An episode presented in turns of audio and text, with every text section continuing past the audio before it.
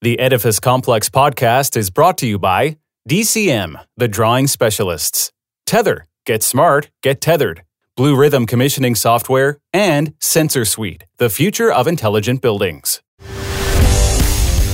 Welcome to the Edifice Complex, the property design and development podcast.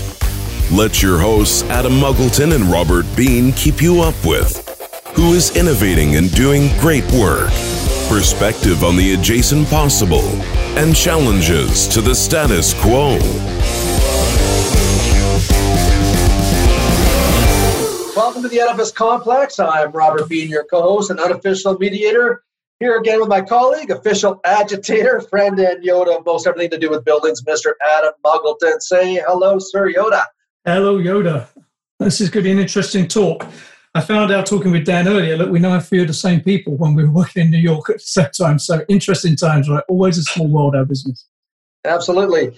I've had the pleasure of presenting and listening to our uh, next guest for many years at uh, various industry conferences.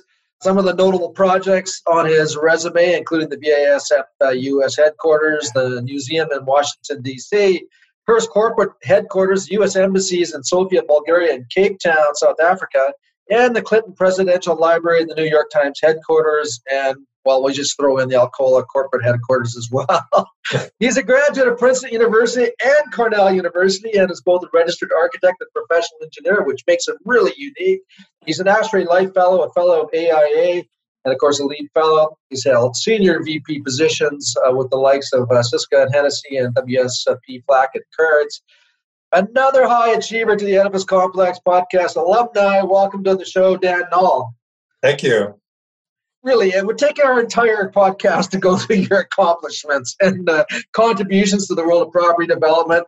We're not going to do that. um, instead, our listeners, of course, many of who are students, are looking for inspiration.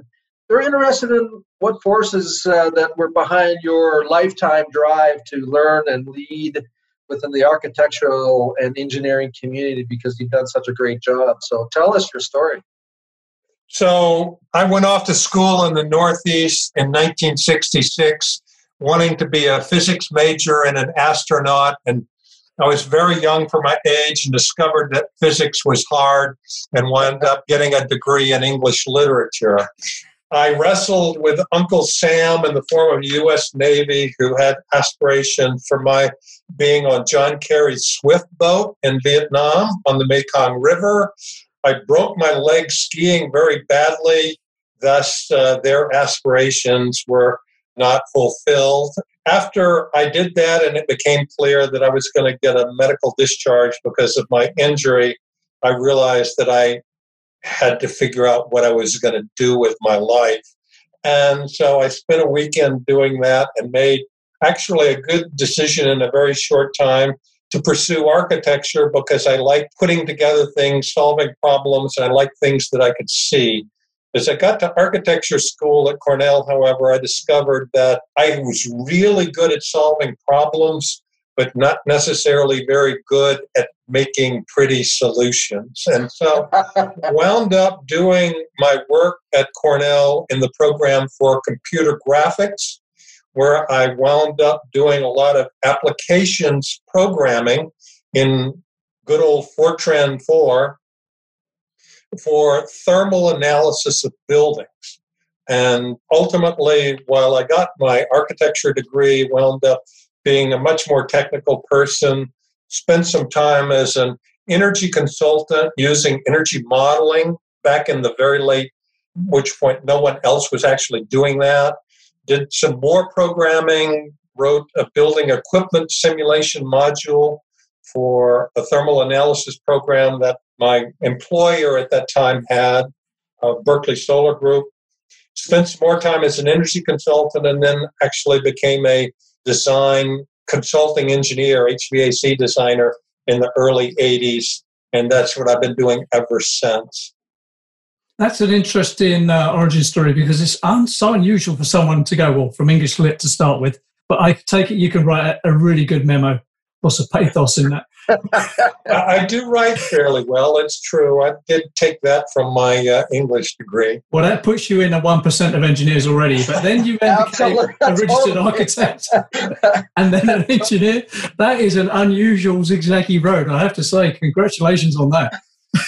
Thank you. Well, I've been very lucky that these decisions have worked out fairly well for me. And now that I'm quote unquote retired, I find myself in a place where, once again, good fortune has presented me the opportunity to really do the kind of problem solving, creative problem solving that I love to do. And the fact that you're a great communicator helps. And of course, your English literature degree is a feather in your cap for that. I mean, I've had a chance of presenting with you, and I've also had a chance to also see you live doing presentations, and you're always great to listen to. And plus, you have all just a ton of experience. So, you know, you do it the old-fashioned way, and people listen to you. You know, what was that commercial? It was an investment firm. I can't remember what their slogan was. Something about people doing it the old-fashioned way, and it works. I don't remember what it was, but it's you know, these two old grumpy guys around a table. Well, there's three three old grumpy guys here. but then, you know what? But I bet all of us, if we talked about technology, and, and all of us have, have gone up the technology ladder. I don't know if you guys are still up on the technology ladder. I came down years ago. I just found it too complicated, too uh, time consuming. It was parasitic on my brain and my social life. and ultimately have come back down and said, you know, simple is good.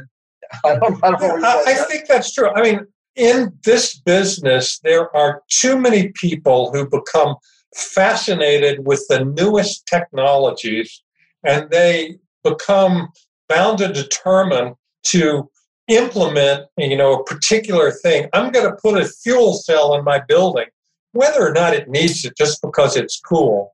And so you know, I've really, with the people that I've mentored over the course of my career, really fought against that tendency that, that really the most important thing is to sit down with yourself and try to figure out what actually is the problem that you're trying to solve in very simple first principles terms. And this is actually something that I learned in architecture school, which is been extremely important to me throughout my career, which was that at the time when I went to Cornell, it was very both high design and process oriented. And we very much studied what I call the discipline of design, which is you do your research and establish the context that you're working in.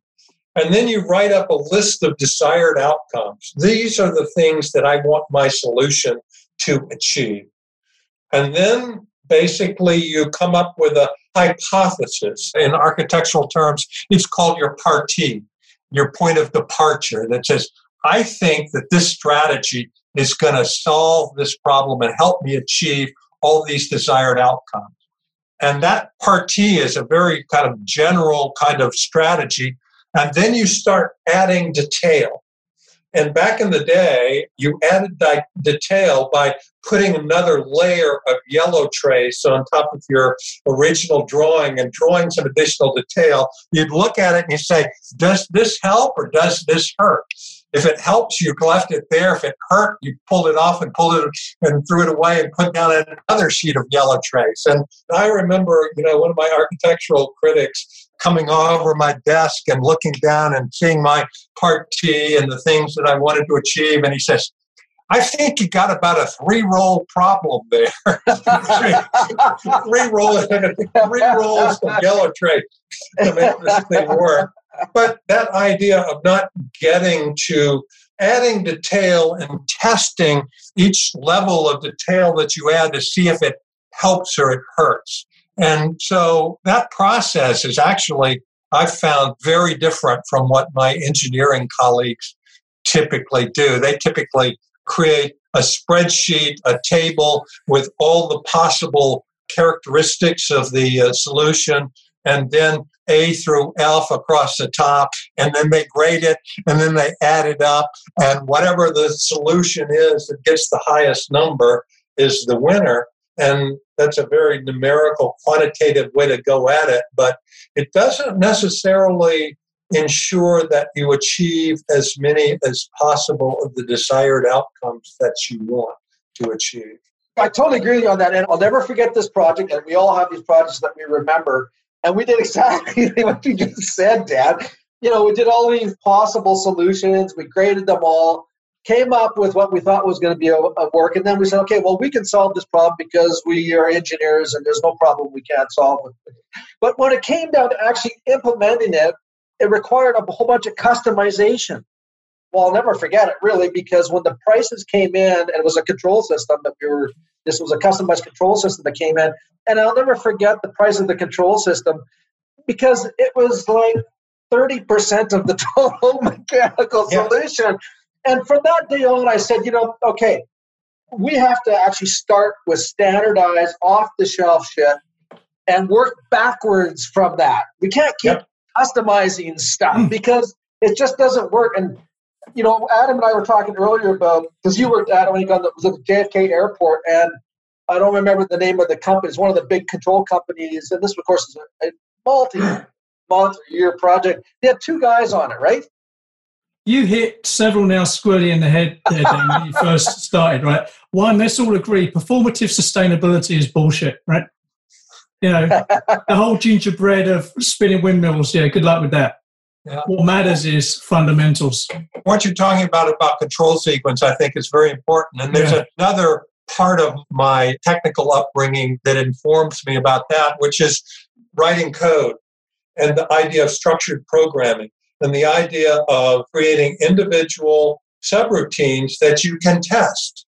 And each thing that your huge program does, or each little task, is a subroutine.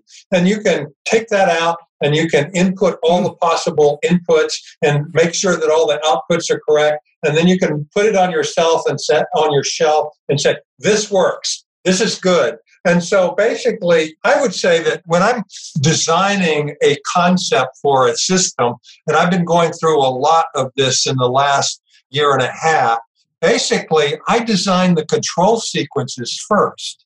That's the thing. Yeah, yeah that's the thing that i design. Because yeah, yeah. I design the control sequences and then I find the kit that goes with it. Yep. You know, and so for example, one of the big strategies that we're pursuing now is the idea that in a place that requires a lot of heating, and New York City arguably requires a lot of heating, there's no such thing as free cooling. what free cooling is, is throwing away the heat that you could probably use yeah. as a resource for conditioning your perimeter and heating your domestic hot water. It's about recycling, right? That's what matters. Uh, right, exactly. Yeah. So you say, okay, I've got my uh, water side economizer providing free heat. When it's cold enough outside that you can cool your cooling tower water down cold enough to cool your building, you're probably a lot better off running your chiller and taking the 95 degree water that it can make and using that to heat your perimeter or preheat your outdoor air or whatever it's you're doing. And so we've been pursuing this strategy. In order to do that, you know, you have to determine what are all the different configurations in which your building will find itself and what are the control responses that you have to have to deal with that particular circumstance the circumstance being you know the conjunction of occupancy and internal heat gain and required ventilation and what's going on with the outdoors with respect to temperature and the solar heat gain, etc. Yeah, and so, looking at five or six or eight different circumstances and figuring out how your system is going to respond to those circumstances. And then, like I said, you go to put the kit on it. You find out some things, for example, there could be a circumstance in your building where you've got actually a very low heating requirement and a large cooling requirement. And so the thing you would like to do in that circumstance is you would like to reject the heat from your chiller plant at a lower temperature so that the chiller would be more efficient. So you might want to separate out a small chiller that's going to be operating to make the 95 degree water. By the way, all of our terminal systems and these buildings that we're doing are designed to do sensible cooling with 55 degree water and all the building space heating with 95 degree water. Yeah, okay? nice. See, and so then you will find out that, oh, well, this little chiller making this smaller amount of heat, if it's a centrifugal, uh, it's not going to be able to operate at less than 50% part load and have the lift from the required chilled water temperature to your 95 degrees. So we're going to have to make that our pony chiller, which also meets small cooling loads and meets small heating loads, is going to have to be a positive displacement device so mm-hmm. that it can operate at low part loads with the required lift. But, you know, we came to that conclusion about the kit that we needed after we had created all the different scenarios in which the building had to operate and what were the sequences that were going to deploy this kit. Yeah, I mean, the dirty secret of design is that no one talks about is most systems run at half or 60 or 70% load, right? Mm-hmm. I'm a big fan of having right sized seasonal equipment, like, two chillers. The trouble is, when you get to value engineering, oh, that starts getting tough, right? That's true. I mean, the big thing that's getting value engineered in our projects in New York right now, the initial aspiration is get rid of burning all fossil fuels in the building. And there are a few electric air to water heat pump products out there that can make 95 to 100 degree Fahrenheit hot water when it's zero degrees Fahrenheit outdoors. But there are not that many. There are three or four manufacturers who can do that. Those products are extremely expensive. Yeah. But what we found is that by doing this condenser water space heating, is that the actual annual load on our hot water loop is reduced by two thirds to three quarters, so that uh, nice. it becomes significantly less important what is the carbon footprint of your supplemental heating because you've managed to reduce that significantly. Most of the building heating and most of the domestic hot water is being provided by heat which you have harvested from the interior of your building. So, in terms of New York, there's a lot of recent legislation, right? About they're really doing some solid work, actually, some yeoman's work, because they're trying to really address the existing building stock.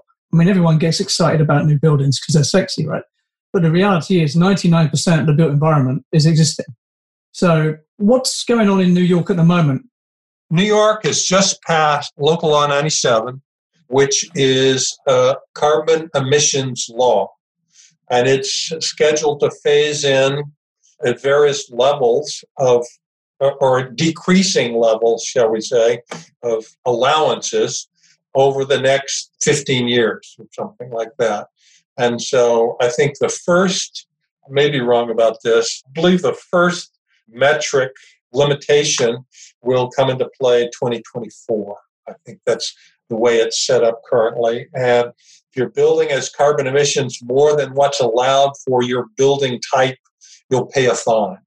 I can't speak to what exactly are the levels of the fines and, and that sort of thing at this point in time.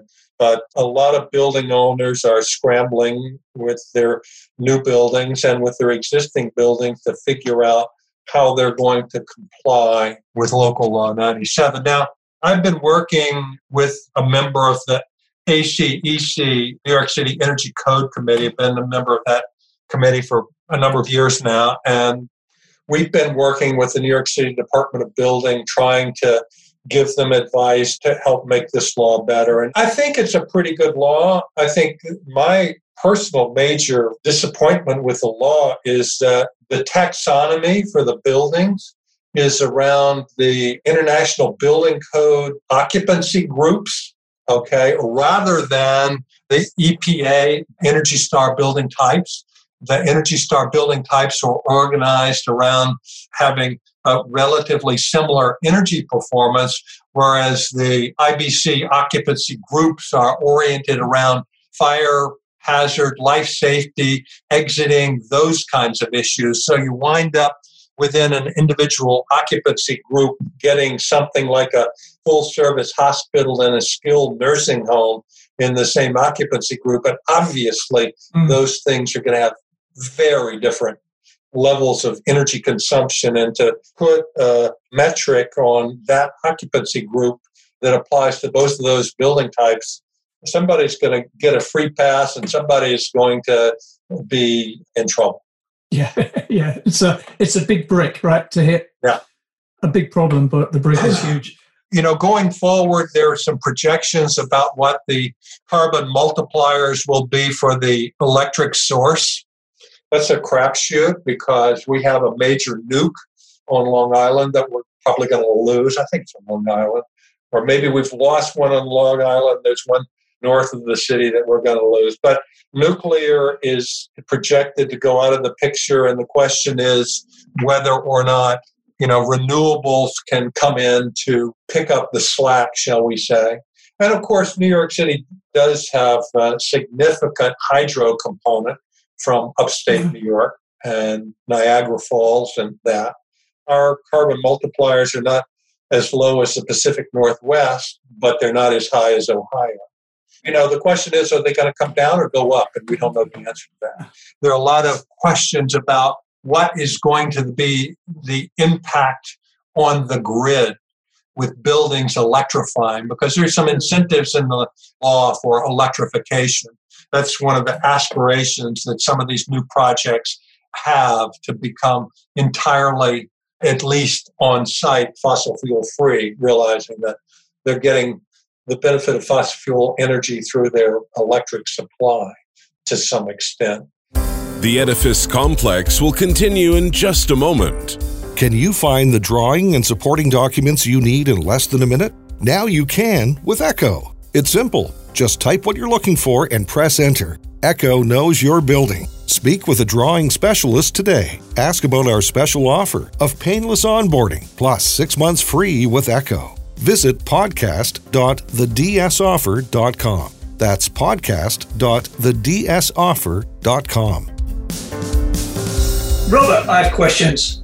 Why aren't our buildings more like cars? Shouldn't our buildings warn us if something is wrong and could impact our health and safety? Why can't our buildings tell us how efficiently they're working? Why, why, why, why, why, why, why? Why? well, they fit, Adam, and they can. You know, our philosophy is designed for people, good buildings follow. This whole indoor environmental quality thing is becoming real important all around the world. Well, Tether have developed a mobile access property identity engine, and that enables landlords and property managers to monitor indoor environmental quality metrics plus energy consumption. It's all about making better decisions based on real world information. Get smart, get tethered. For more information, go to tether.co.nz. And you can also hear from Tether CEO Brandon Van Blerk on our June 2020 episode of the Edifice Complex podcast. And now, back to the show. Dan, your strategy, though, with, with in terms of the low temperature heating, high temperature cooling, falls really nicely with that source, doesn't it? I mean, if you're, if you're using the electrical as opposed to combustion, the efficiencies that you're getting because of your choice of the heat terminal unit just it's a perfect marriage. And you know we talk about that as being exergy analysis yes. right? And adam and i have talked about exergy before on the show with other guests and we're really hoping that you know as time moves on that we'll see a larger understanding a broader understanding of these principles because it doesn't get any better when you can get hydro based power sources you know, with high temperature cooling, low temperature heating, the efficiencies that you get, like there just isn't a better combination. Mm. And the process of getting from there to where we are now, it, it's kind of interesting because the first strategy that I pursued was, and this is a known strategy, is separate the process of ventilation slash dehumidification from the process of sensible heating and cooling. Okay, you want two knobs, not one, right? You know how radical that thought is. How basic and radical at the same time. And, and so, one thing that we know is that in a really well built building, the primary source of internal latent load are people. sweating and breathing and putting moisture into the air, right? And the more people you have, the more ventilation you need. So if you dehumidify that ventilation air, you've got a linkage there. You know, if you got more people, they need more outdoor air and they need more dehumidification. So let's just have more mass flow of that uh, uh, of, of that dehumidified air. So in order to get to that dehumidification, we need something really cold, right? But if we play our cards right, we can do the sensible cooling in the space with relatively warm water. So basically, you know, about five years ago, I worked on a very large project where we had a dual temperature chiller plant. So we had a chiller or two that was making 42 degree chill water, a chiller or two that made 55 degree water, and then we had a chiller in the middle that could go either way. Okay, wasn't great at doing either one, but you know the miracle was he could do both. Whereas the 42 was optimized for 42, and the 55 was optimized for 50, making 55 degree Fahrenheit uh, chill water. And so, in order to avoid the fan energy penalty of blowing so much air, looked at our delivery devices to the space make really robust coils you know, eight rows and 10 fins. And oh, and by the way, if you put 55 degree water into that coil, you won't be getting any condensing. So it'll be a dry coil, and the pressure drop across that dry coil will be about 35 to 40% of what the pressure drop would be across a wet coil. So your fan coil, your standard fan coil motor can blow or pull through this eight row 10 fin coil, especially if you size it for a face velocity of, you know, 375 to 400 feet per minute. So we went with that, and then that was the solution for a while. And then it occurred either to me or somebody I was talking to, you know, that eight row 10 fin, if you were doing heating, and you were going to limit yourself to 90 degree Fahrenheit air for doing your heating. You know, you don't want stratification. You need the air to roll the room, as it were. You could make that 90 degree hot air with 95 degree hot water. And hey, guess what? Your chiller normally makes 95 degree hot water. And that was how that came about. And we've been, you know, working on that and refining that sort of concept for the last year and a half, two years, and various little permutations of it. And, you know, to the point where this philosophy is that when it's in all cold outside, your internal heat gain is a resource that you need to utilize rather than throw away. And you only throw it away, you know, when you don't need any heat. And oh, and by the way, if you need domestic hot water, you ought to get that from your internal heat gain also. You can always do that. Anyway, that's uh, the thing that we're pursuing. And now we're branching out and trying to look at that in a laboratory occupancy, you know, uh, take it beyond the office building. What's interesting about that whole concept is that that then can drive architectural decisions, right? So if you know what your fluid temperature uh, limitations are by your equipment, well, then working backwards, you design the architecture to work with those low temperatures or in heating or high temperatures in cooling. That's yeah. exactly right, because what happens then is that you really can help offset the additional first cost of building envelopes, not only by energy saving, but also by very significant reductions in the size of your supplemental heating plant. Yeah. Yep. Okay. Because uh, basically, you know, we get back to this uh, concept that we talk about in Passive House, the building balance point temperature, right? So, you know, that's a kind of a squirrely concept because that building doesn't actually have a single balance point temperature. It, it has a range depending upon all kinds of things that are going on, but just as sort of a metaphor, you you you lower this thing, and that means that your internal heat resource is even more effective. You reduce by even more the need for any supplemental heat. I mean, you're talking about the two principles of reduce and reclaim, right? Always in any design, that should be an objective. Yes. Uh, interesting. See, this sounds so fundamental and basic to someone who's not in our industry, but what you're saying here is basic heresy in most design offices, right? Yeah, totally. Well, yeah, yeah, yes. Totally. You know, I mean, one of the things that it's helped me to reconcile actually. So, a conflict that I've been aware of for many, many years with regard to HVAC design is the conflict between free cooling and transport energy. A lot of people don't realize it, but a significant end use component of building energy consumption is the amount of energy it takes you to move energy around in the building. Yeah. Yeah. Because where you create the heat is not where you use the heat, and where you create the cooling is not where you use the cooling, and you have to use energy to move what you've created from its source to where you're going to use it.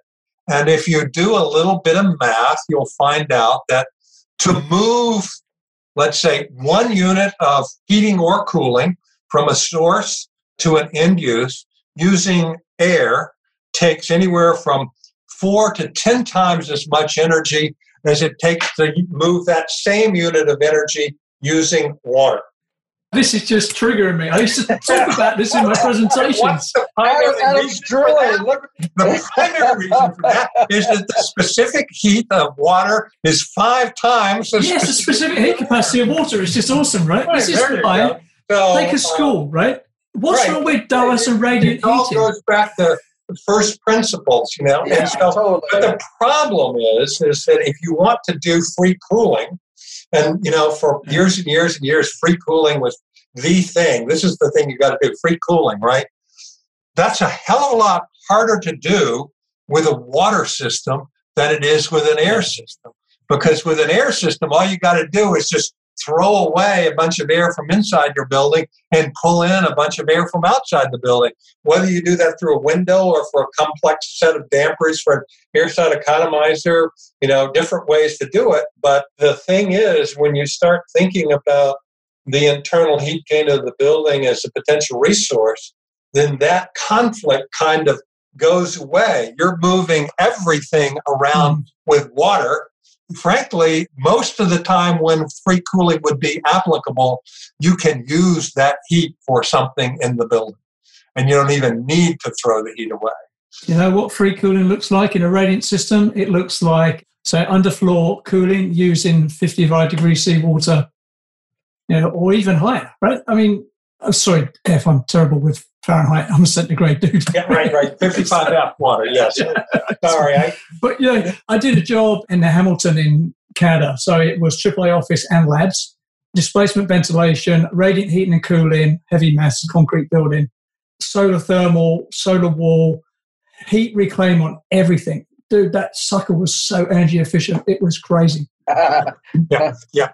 If we're doing uh, 55 degree Fahrenheit chill water, and we've got, let's say, a magnetic bearing compressor with uh, inverter driven, we're looking at an IPLV of mid to high point twos. I mean, it's crazy. it's amazing. You know, 0.28 ish or something like that. It's incredible. Whereas 10 years ago, you know, making 44, 42 degree chill water, you know, we're looking at an IPLV of 0.4 plus, right? Someone listening to this podcast who wasn't sort of in the biz would say, well, this all sounds sensible. Why doesn't it happen? Mhm. Now, in the past, it didn't happen because let's take corruption and cronyism out of it for a minute, which is rampant. We're Yeah. talking about supply chains. If your first cost driven supply chain dictates choice, right, you may as well just go straight to size in their handy unit and stick that sucker on the roof. However, today we are at a confluence of more awareness of energy use and energy efficiency, climate change. I hate that word. Let's call it something else. But people are aware of that. But also, we're going through this pandemic now, and there's a focus on Mm. schools and fresh air and Indoor proper filtration. yeah. You know, I'm just wondering if we're at a point where some real change could happen in building design, where the sort of systems you're talking about here could actually be implemented DOAS, radiant, proper filtration, UV, high levels of insulation and high quality construction. Do you think that's possible? I Uh, think so. And, you know, this goes back to I have a history of doing lots of different building types, but one of the building types I did back in the day were archives and rare book museums. And in those facilities, you're required to have a certain rate of turnover across the filters. Yeah. Okay. And you've got HEPA filters, and likely also, if it's an archival vault, you've got gas phase filters that take out, you know, NOx, SOx, VOx, also ozone. In that circumstance, you're also doing rigorous humidity control. So you basically wind up with a system necessarily where the humidity control function is separated from the turnover of air across the filters. Okay. And so it occurs to me that that same situation is relevant to the COVID era. Despite what our politically motivated leadership at CDC says, Robert, as you've been aware from yeah, totally, yeah, my, yeah. my rants on Facebook about it, it's very likely that aerosols are an important component of COVID transmission, depending upon the environment. Yeah. Okay, outdoors, maybe not so much. But outdoors, it's just people spitting on you or shaking your hand or something, right? Indoors, if you've got poor ventilation, it's very likely that aerosols are important. And what's happening is that the Mhm. concentration level of the aerosols is rising because of the poor and reach an equilibrium. And it's a standard mass balance control volume engineering problem from engineering 101, right? Yep. And Totally. so what you want to be able to do is to keep a high turnover of air across the filters, mm-hmm. right? And that will lower the equilibrium concentration. You know, given you've got emitters in the form of people and you've got an extraction in the form of a mass flow through, and we're making that mass flow clean before it comes back. So, with the standard sort of office building system that we're using, where we've got these uh, fan terminals, which are draw through fan coils with ECM motors and uh, the big coils, and uh, we take outdoor air, which is very dry, you know, a dew point temperature down around 45 degrees Fahrenheit. And we do that with the energy recovery dedicated outdoor air handling unit. It's got an energy recovery wheel, it's got a passive desiccant wheel. So we can use our 44 degree chill water to make 50 degree or 51 degree air off the coil. The passive desiccant wheel drops that down to 45 degree dew point, raises the temperature up to 62 so that we can supply our small conference rooms without using reheat, a lot of stuff mm-hmm. like that. But what we had been talking about was those fan coils, you know, they got the ECM motors. What we would be doing, you know, is they would become variable flow. But in the COVID 19 era, we basically, with our low face velocity across the coil, we put a MERV 13 or 14 filter on that, and they're not variable flow. We basically control cooling or heating with the control valve on the coil rather than changing the airflow. There is an energy penalty there, obviously, but it's not huge because the pressure drop across this fan coil is relatively low. Yeah. And so we can get that constant turnover of air across the filters and still be able to modulate our sensible heating and cooling with the coil that's in the fan coil and maintain our dehumidification with the very low dew point temperature that's coming in with our ventilation air from our dedicated outdoor air handling unit. The edifice complex will continue in just a moment. Adam, it's time to thank some people who are on our side Bluerithm Commissioning Software. Bluerithm is the commissioning software I've been looking for. Most projects I consult on suffer from poor information and document management. Frankly, it's just chaos out there. Bluerithm removes this chaos. It is a secure, always available cloud solution designed to work on any computer, tablet, or smartphone. Their Android and iOS apps allow seamless transition between online and offline work. But what I like most about Bluerithm is their painless and fast onboarding process. Our team will bring all your existing forms and checklists into Bluerithm for you, or you can use or adapt their pre-built, pre-functional, and functional performance test sheet templates. But it's more than that. It enables collaboration, automation, and easy planning and project management for all your projects. Bluerithm provides amazing support from a team that really understands your industry. To find out more, go to bluerithm.com or call country code plus one 612 460 8305. Also, you can hear from Bluerithm President Andy Martin on episode 26 of the Edifice Complex podcast. Robert, Robert, we there yet? I'm bored. and I'm, I know it's hard to believe, but the future has finally arrived in Canada. How's that then? Well, smart remote building and equipment management is now available from Sensor Suite. Go on. Sensor Suite, yep, they're an innovator in smart building technology. We like them. They can monitor, control, and optimize anything in your building, saving you time and energy. You mean Sensor Suite are moving Canadian buildings into the 21st century? Yeah, I know, another hard thing to believe, but they're doing it and they're saving owners money with efficiency gains. Okay, I'm in. How do I find out more? Got to go to sensorsuite.com or call 1 855 773 6767. And also check out the July 2020 episode of the Edifice Complex podcast and listen to Sensor Suite CEO Glenn Spry. And now, back to the show. So it just made me think about sales valve authority, right? So I agree, constant volume across the fan coil unit, but this, can we, everyone, please just do a valve authority calculation and size that valve, please? Otherwise, it's an on off valve and none of this works. Let me tell you, we did that. I mean, I did that. I did the study on the turn down ratio on the control valve. This goes back to, you know, what I talked about about level of detail in another sheet of yellow trace.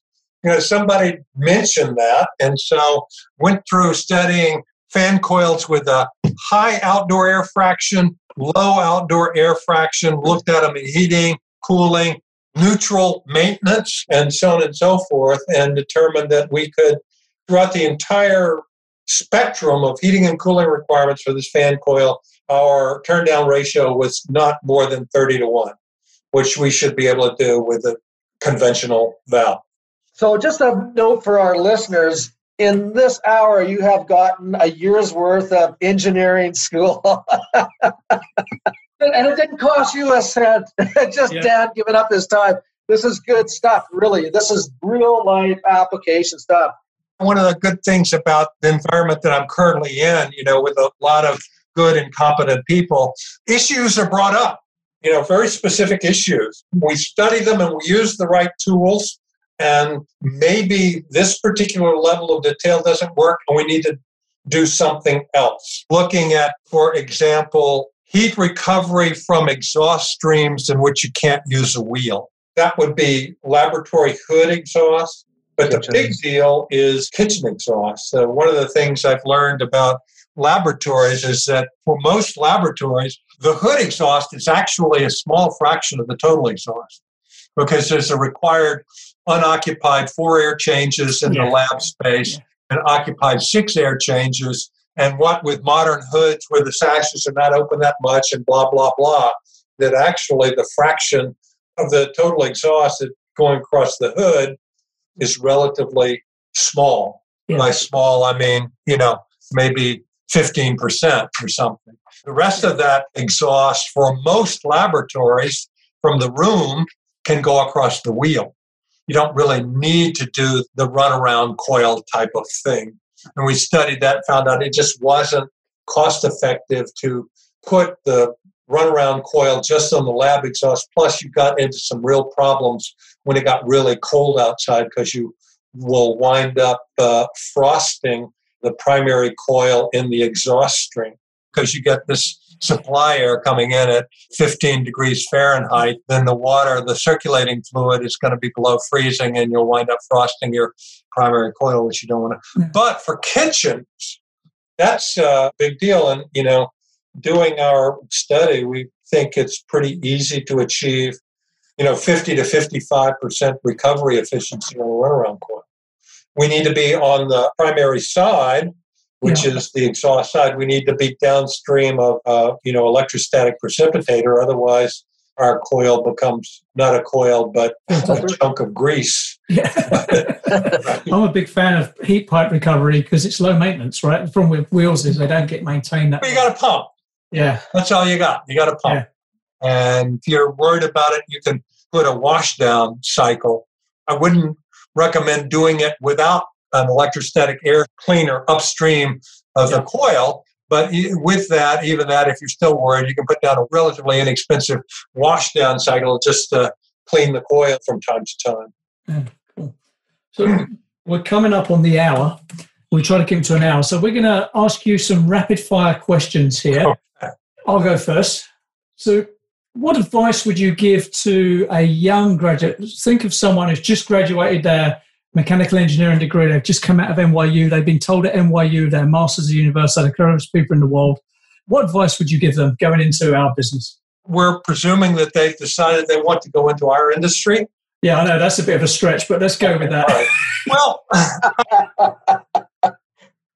I think it's very important, you know, early on to get as broad an experience as you possibly can you know, I think about the things that have informed my career, and you know, there are a wide range of things. You know, being able to get out into the field and see stuff is important. Yes. Yeah. Uh, on the other hand, you know, actually, one thing, and I don't think most people would have the opportunity to do this anymore, but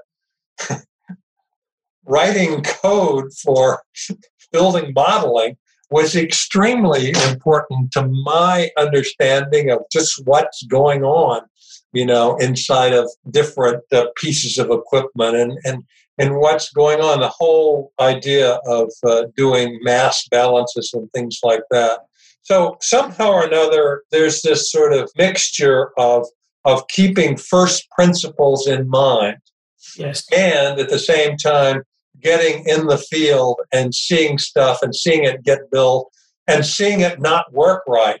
And, and have the pipe fit to learning how, three what, times a day. what can go wrong and how you make stuff work right. So if they go to work for a firm that has some commissioning, for example, capability, work not only in design but also in commissioning both, because the broader your base, the better engineer I think you'll be and never lose sight, you know, of those first principles and keep making little spreadsheets, you know, and maybe even if you draw, you can draw the control volume on Microsoft Excel. A lot of the spreadsheets that I still do, you know, doing analysis, for example, of what is the required dew point temperature for this ventilation airstream to maintain 74 degrees Fahrenheit, 50% relative humidity in the top floor of this building, which is 1,200 feet tall. So when I do that spreadsheet that does that calculation, I draw the building to do my stack pressure calculation. I draw the room, you know, using the outlines, and, and I don't necessarily put the people in there, but I put 20 people at, you know, 200 BTUs per hour, which, by the way, is about 0.5 pounds of moisture, you know, and, and keep doing that kind of analysis to help you understand fundamentally what's going on. That it isn't, despite the fact that you deal indirectly through the equipment with these things, to keep in your mind and with your calculations really what's going on from a first principle standpoint heat transfer mass Damn balance right. all those kinds of things Damn right. So, Dan, let's just say you're uh, 200 years old.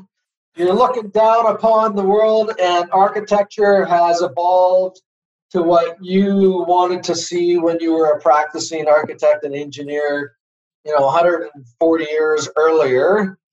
And architecture changed because of the words that you left behind in your legacy. What were those words? What did architects hear from you that made them change the way that architecture was done?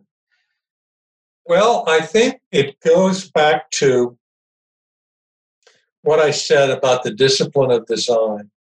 To design your projects based upon a set of desired outcomes. And those desired outcomes, you know, are I mean, some of them could be like save the planet, but some of them could be like come in under budget, you know, make the client happy, those kinds of things.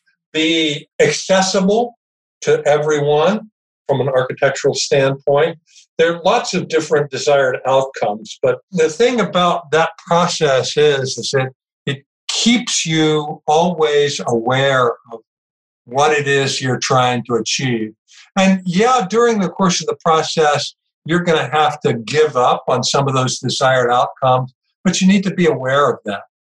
Something has come up. It's not going to be possible for me to satisfy both the desired outcome to be within the budget and the second outcome, which is to be the most energy efficient building that there ever was. Okay. But the point is, is that if you go through a process like that, you are always aware of what you're going to achieve and what you can't, what you may save for the next one when you know more, when the technology is better, you know, when you have a different client with a different budget and so on and so forth.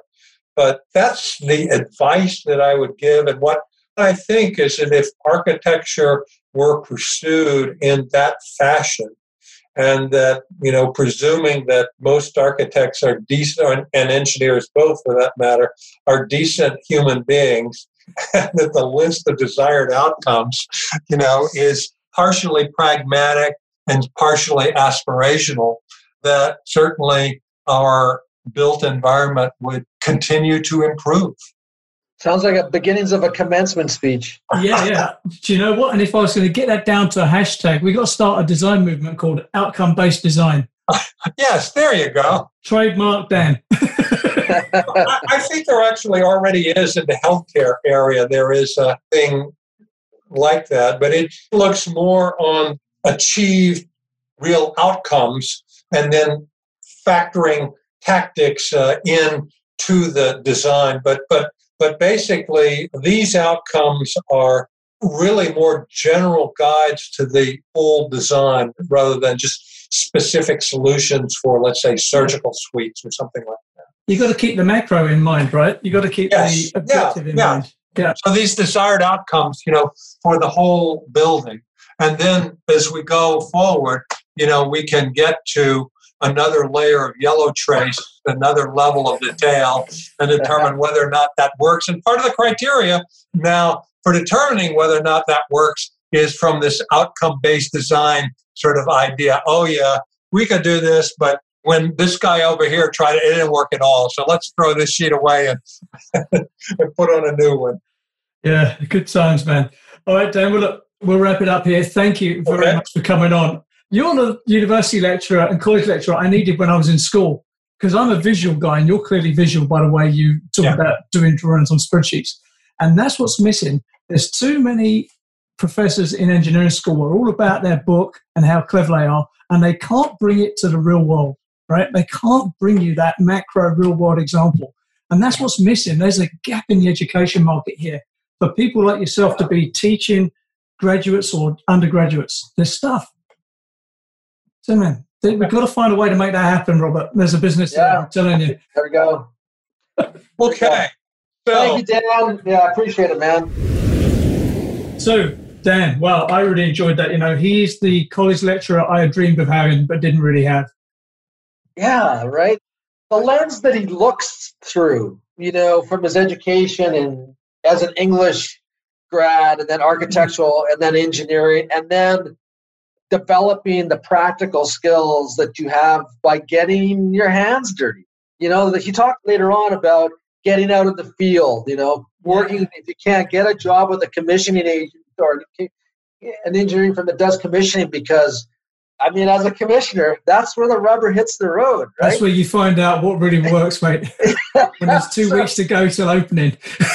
right? And everybody's screaming about the overruns and about opening up and you know, maybe there's penalty clauses, and hmm. it's like it's high pressure shit. But that's when you're converting concepts and theories into actual real working shit, and then you're seeing if the math works. yeah, that's where theory and math meet real world meet oh, consequences, totally. right? That's just a collision. you can't run from it, and that's the thing about commissioning, right? Is that you cannot run from it. Like no. it's that's in your face and it either works or it doesn't, you know? Well, someone said to me once, I hate it when you guys come. He says, because everyone who's made those mistakes have moved on, and I'm left here holding the bag, and you're kicking my head every day. totally, right?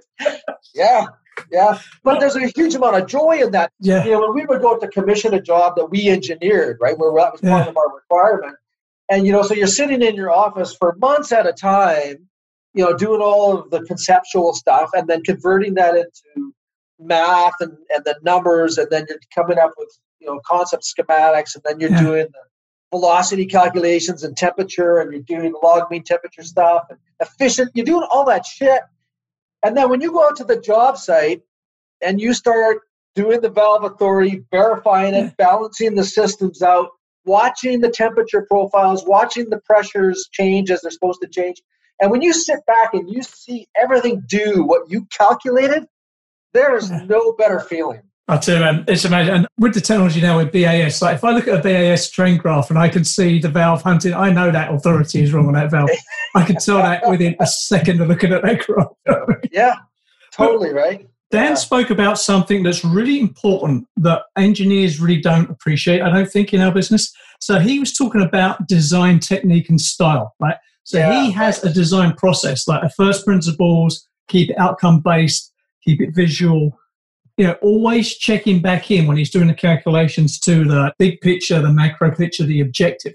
And I think a lot of engineers lose that sometimes. They get so stuck into the energy model or the spreadsheet and they don't Yeah. get their head out enough and think, you know, is this really right? Because that Yeah. spreadsheet, once you start it, it takes you down this path, right? And you're looking for that box at the end with the number, and it's like, yeah, boom, coffee, next one. Right? And there's no iteration back to Yeah. what is the big picture here. So, you know, his skill stack of English, architecture, and engineering is almost perfect, really, to be a design engineer for a building because you're considering everything, right? yeah Beginning with the end in mind, you've got that architect's mindset. What I say sometimes when I speak is, I say to architects, you and I have something in common, right? We are interested in the outcome working properly and looking great. They're mostly interested in it looking great, to be fair. Hashtag burn architect. But, uh, you know, we're interested in the final product. Whereas if I'm a electrical engineer, I'm in my silo, I'm selecting things, I'm designing things, and I'm not really getting out of that silo too much, right? And the other thing I say to architects when I speak to them on masses, you know, you architects will affect the mechanical sizing of this plant, the size of the chillers and the boilers, way more than any mechanical engineer will, because your decisions will drive the size of those Absolutely. things, right? absolutely You know, and again, that gets lost. Whereas if you take Dan's approach of keep iterating back to the big picture, you're thinking about that. yeah it totally and the computer jockeys you know peter simmons Simulation you both jockeys. use that terminology like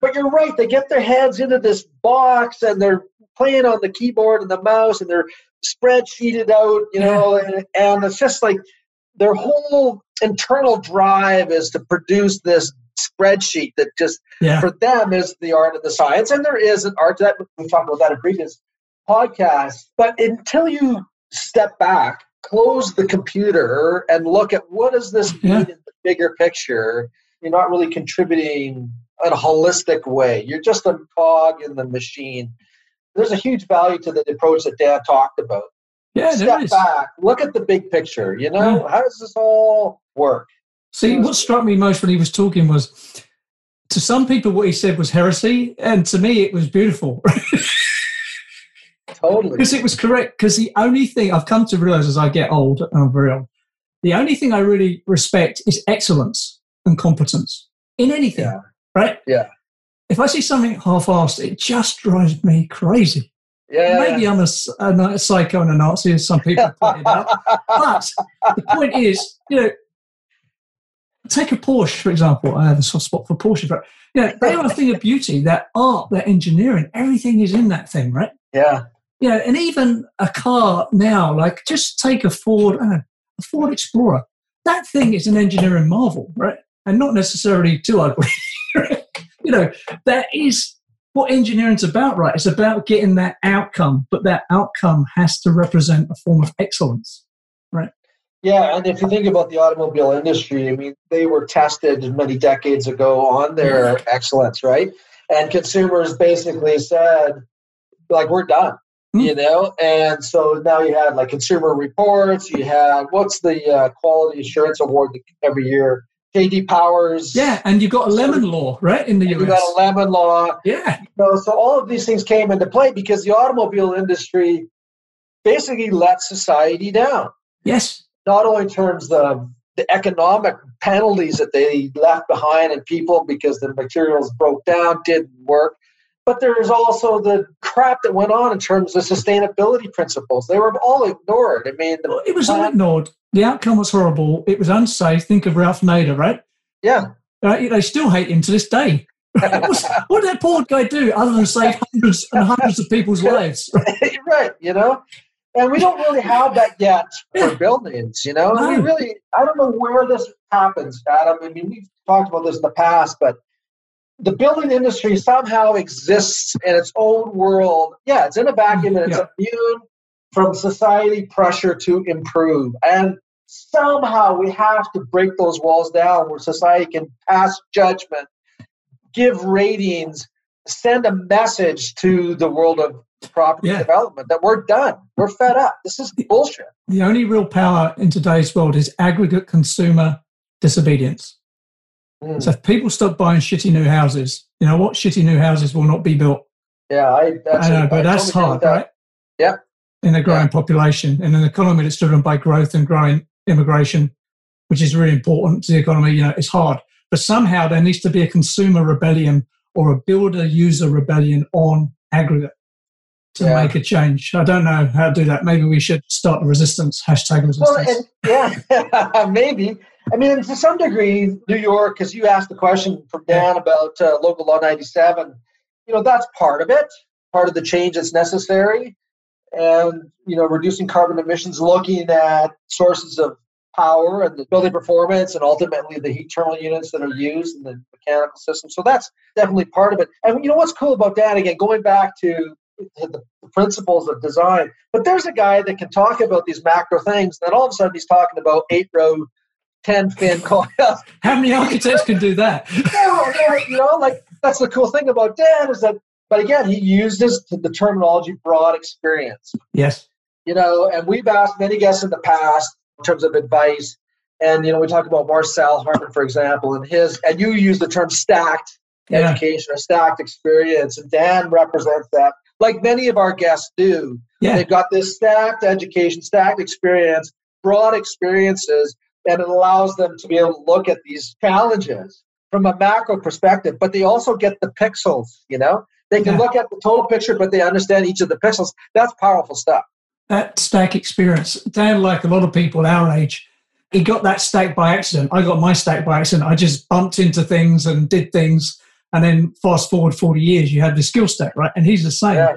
There needs to be a strategy to try and make that stack more deliberate and planned for. You know, as a graduate, you could say to someone, look, right, you've got the engineering degree, great, you're going to get your PE, that's awesome, right? But then why don't you try and stack on this, this, and this over a period of 10, 15 years, right? and Yeah. you will come out of that a well-rounded performer. I just had this idea. How many of you think of our past guests, maybe if our past guests are listening, you know, where we could get up on a roundtable discussion in front of a Princeton University or Cornell or Yeah. Waterloo or BCIT, you know, and as grumpy old men and women talk about the importance of the stack effect. Yeah, you know, yeah. And we sit there with all of our picture. wisdom and knowledge. Because a lot of this, what you're talking about, if you have a good mentor, you know, one of the things both you and I, I think, have had really good mentors. And a good mentor is not a flash in the pan. They're interested in your lifetime career. Yeah, they're going to guide you. always, Yeah. they're going to guide you. They'll always be there, you know. And I've been incredibly fortunate in my own career to always have mentors who have always been interested in my life, in my career, in my family, all of that type of stuff. And you can't put a dollar figure on that. No, you I mean, if you was a graduate and you worked under Dan for two years, it'd be the luckiest two years of your life. You just wouldn't know Oh, it, right? At the time, you'd just be hating it. But you hit the nail right on the head. Well, I think both of us have had this experience. When we're in the thick of things, we're not really aware of what we're actually learning and the value of that Yeah. learning, right? Uh, And what it means to have somebody over top of you uh, mentoring and guiding you. But when you come through that kind of stuff and you look back, you go, yeah, wow, what was that worth? exactly, man. It's like buds for engineers, right? Two years with Dan. yeah, yeah, yeah. That's it, Totally, man. right? There's businesses in these ideas. But anyway, Yeah. my brain is hurting, so we should wind up for now.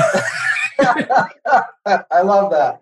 I love okay, that. Okay, man. So, I'll see you on the next one. That was great. I really enjoyed All it. right. Okay, Adam. Take care. You've been listening to the Edifice Complex podcast with Adam Muggleton and Robert Bean. To access show notes for this episode, visit edificecomplexpodcast.com. Also, if you would like Robert or Adam to speak, teach, or consult on your project or business, please email admin at edificecomplexpodcast.com. See you next time.